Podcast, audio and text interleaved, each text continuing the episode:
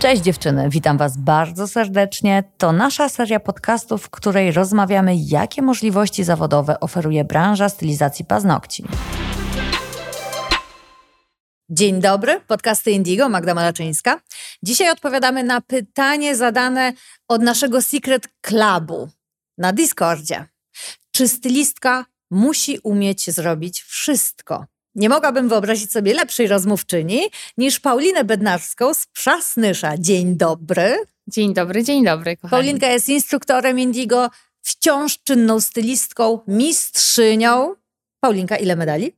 26 na chwilę obecną. Brawa, rewelacja. Ale przygotowuję się na kolejne mistrzostwa, także trzymajcie kciuki, żeby się pomnożyło. Na pewno się pomnoży i na pewno będziemy i trzymać kciuki i bić brawo. A teraz wracamy do tematu, czy ja muszę robić wszystko, żeby mogła nazwać się pełnoprawną stylistką. No właśnie. Może powiedz na swoim przykładzie, potem na przykładzie kursantek, a ja z kolei opowiem na przykładzie naszych instruktorów, bo mam taki insight już 15-letni, więc tak, wymieńmy się naszymi doświadczeniami. A więc tak, z, własnego doświadczenia powiem Wam, że ja malowałam kiedyś obraz. Mm. Może nie wszyscy o tym wiedzą, ale teraz już się dowiedzą. Mm -hmm. Ja jestem też duszą artystyczną. I jak zaczynałam wykonywać stylizację paznokci, bardzo byłam zafiksowana na wzorki, na zdobienia, ale widziałam, że ta technika to Kuleje. nie jest do końca to. Te apeksy to tam były góry i doliny, krawędzie bywały różne. Mm, więc sobie wzięłam na warsztat technikę, bo po prostu widziałam, że mi to nie wychodzi. Mi mhm. to po mhm. prostu nie wychodzi.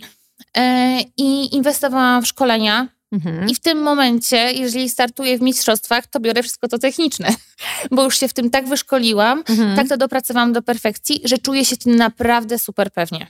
Myślę, że ten transfer z artyzmu na technikę można powiedzieć, że jest warunkiem koniecznym w naszej branży, ponieważ dobry kształt, dobra budowa zawsze się obroni. Natomiast i to jest podstawa. I to jest, kochani, podstawa, aby technika nie leżała. Tutaj, kochani, nie ma żadnego ultimatum, nie ma, nie ma żadnego ale, że okej, okay, zrobię ci wzorek, ale ta hybryda się nie będzie zbytnio dobrze trzymać. No, no, no, no. Ona musi się dobrze trzymać, ona musi być prawidłowo wykonana, tak samo prawidłowo muszą być zbudowane paznokcie. I to jest temat, który po prostu musi być, nie ma, że boli, koniec, kropka. Tu się przyda zmiana perspektywy, bo jeżeli jesteś artystką i możecie na początku trochę męczyć, taka dbałość o technikę, no bo tutaj trzeba włączyć swoje wyobrażenie przestrzenne.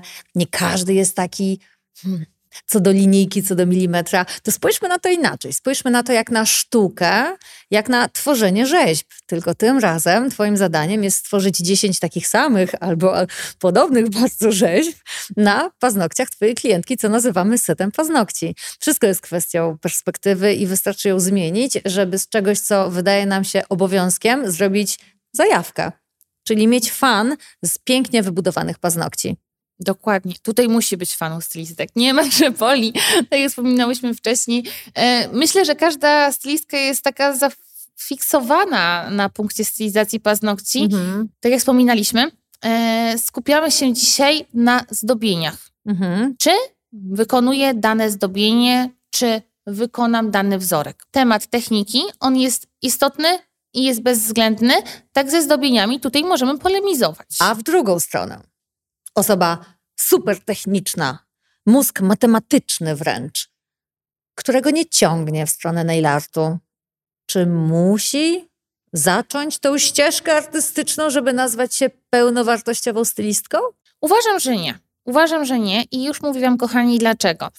Na przykład przychodzi do nas klientka i prosi o fręcza. Jeżeli się nie czujecie pewnie w tym fręczu, wiecie, że on nie będzie wychodził prawidłowo, lepiej zaproponować na przykład baby boomer, który wam wyjdzie idealnie. Mhm. I wy będziecie zadowolone i również klientka będzie zadowolona i warto ją poinformować o tym, że ja nie czuję się pewnie, ja nie zrobię tego w ten sposób, mhm. w jaki by ode mnie ona w tego dnia oczekiwała, zaproponować inną stylizację, bądź też określić poniekąd swój styl.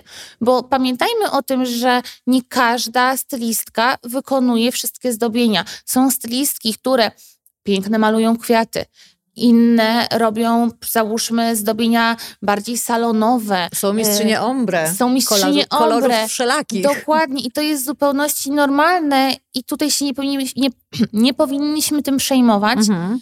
Dlatego, że jednak klientka też po naszych pracach, które mamy w social mediach, wybiera tą stylistkę, bo widzi, jaki styl ona sobą reprezentuje. Tak. I mówi, o kurde, to jest super, to chcę na swoich paznokciach. Są na przykład fryzjerzy, którzy się specjalizują głównie w blondach.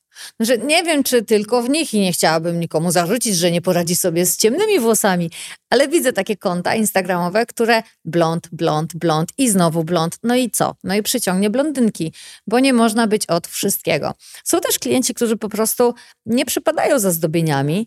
Ja jestem chyba takim klasycznym przykładem, a to też mi się zmieniło, bo do 30 roku życia uwielbiałam zdobienia, nie wyobrażałam sobie paznokci bez zdobień. No a dzisiaj na odwrót, jak za karę, gdybym miała tutaj coś narysowane. Tylko jeden kolor, ale za to bliziutko pod skóreczki, wszystko precyzyjnie i to jest dla mnie sztuka i precyzja. U ciebie jestem pewna, że dziewczyny przychodzą po kompozycję i po zdobienia, bo widać to po twoim Instagramie. A jak u twoich kursantek w salonach, z którymi masz cały czas kontakt, jak wygląda ta ta proporcja zdobień versus klasycznych, minimalnych paznokci? Powiem tak, że to jest pół na pół. To jest pół na pół. Kiedyś zdobień się zrobiło zdecydowanie więcej. Ja pamiętam, że na załóżmy pięć klientek dziennie miałam cztery zdobienia. A teraz to jest wypośrodkowane. I też uprzedzam moje kursantki, żeby się nie zrażały do zdobień, że na przykład, okay, ja nie robię. Jeżeli czegoś nie lubię, to niekiedy to nie jest tak, że po prostu tego nie lubię, tylko mi to nie wychodzi, tak, więc dokładnie. warto to przećwiczyć, Jak na siłowni. Dokładnie. Dlatego na podstawowych szkoleniach poruszamy takie tematy jak French czy Baby Boomer. Mhm. Klasyki gatunku, bo to się zawsze trafi nam w salonie. Moment, w którym zaczyna ci to wychodzić, to jest często moment, w którym zakochujesz się w tej technice i jesteś z siebie dumna i chcesz to powielać. Bardzo fajnie, że to zaznaczyliśmy, że nie powiedz nie lubię albo nie umiem, dopóki nie spróbujesz, bo na pewno nie umiesz, póki nie spróbujesz, bo masz się nauczyć. A czy lubisz, daj sobie czas na ocenę. To może przyjść czasem. To może przyjść czasem. Także, kochani, każdy ma swój styl i to jest w zupełności normalne. Mhm. I nie szufladkujmy każdej stylistki, że ona musi wykonywać każde zdobienie. Nie ale warto, żebyście spróbowały. Od tego są nasze szkolenia, również i stacjonarne, i online, które zakupicie na naszej stronie Indigo. I dzięki temu możecie spróbować, zobaczyć, czy dana technika, czy dane zdobienia są dla Was. Pięknie powiedziane. Dziękuję za odnośnik do naszej strony z kursami.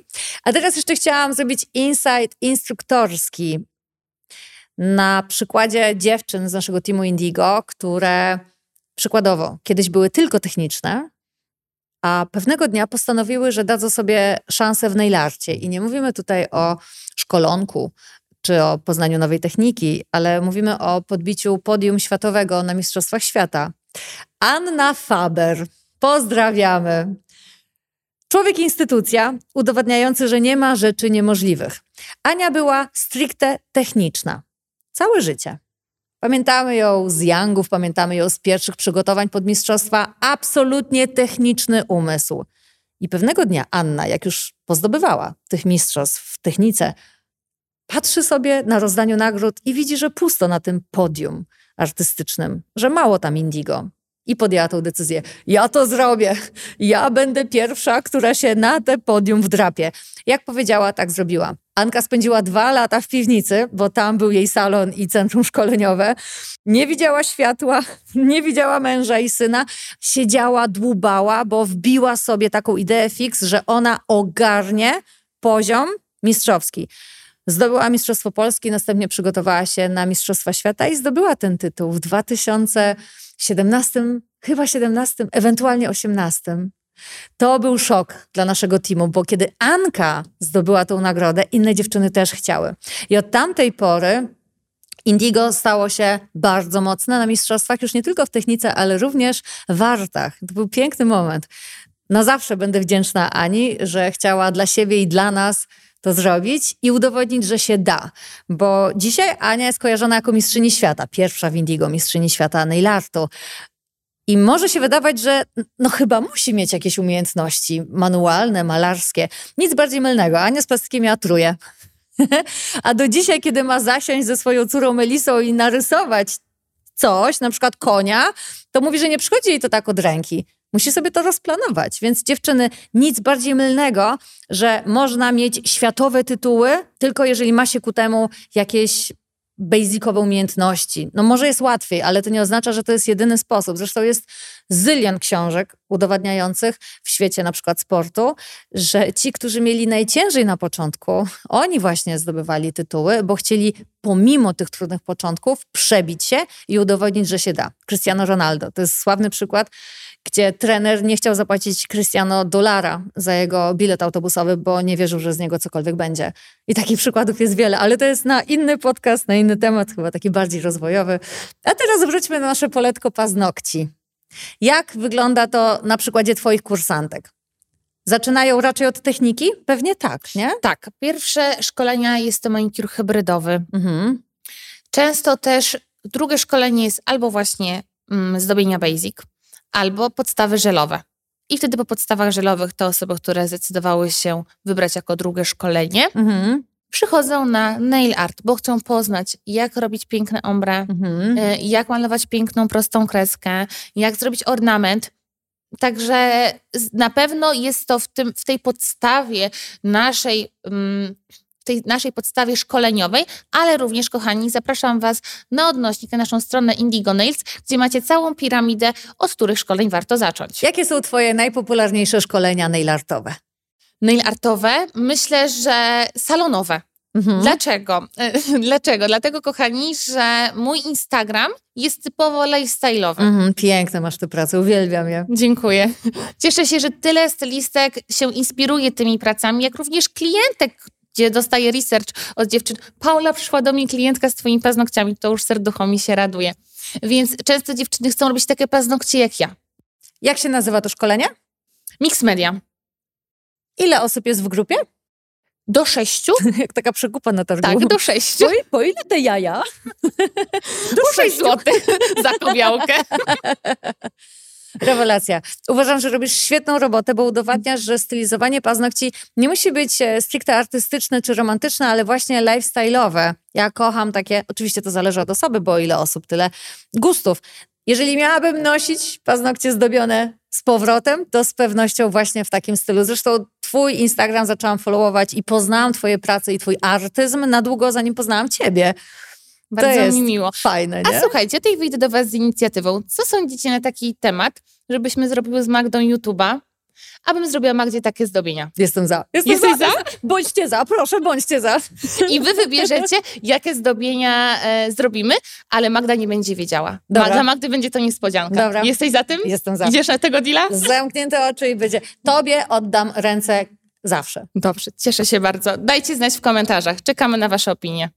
A na koniec chciałabym zachęcić i dodać otuchy dziewczynom, które bardzo by chciały robić takie paznokcie jak ty, a jednak kiedy próbują, nie wychodzi im. Może nawet były już na kilku szkoleniach, kupiły kurs, ale wciąż to nie jest to. Dziewczyny, dajcie sobie czas.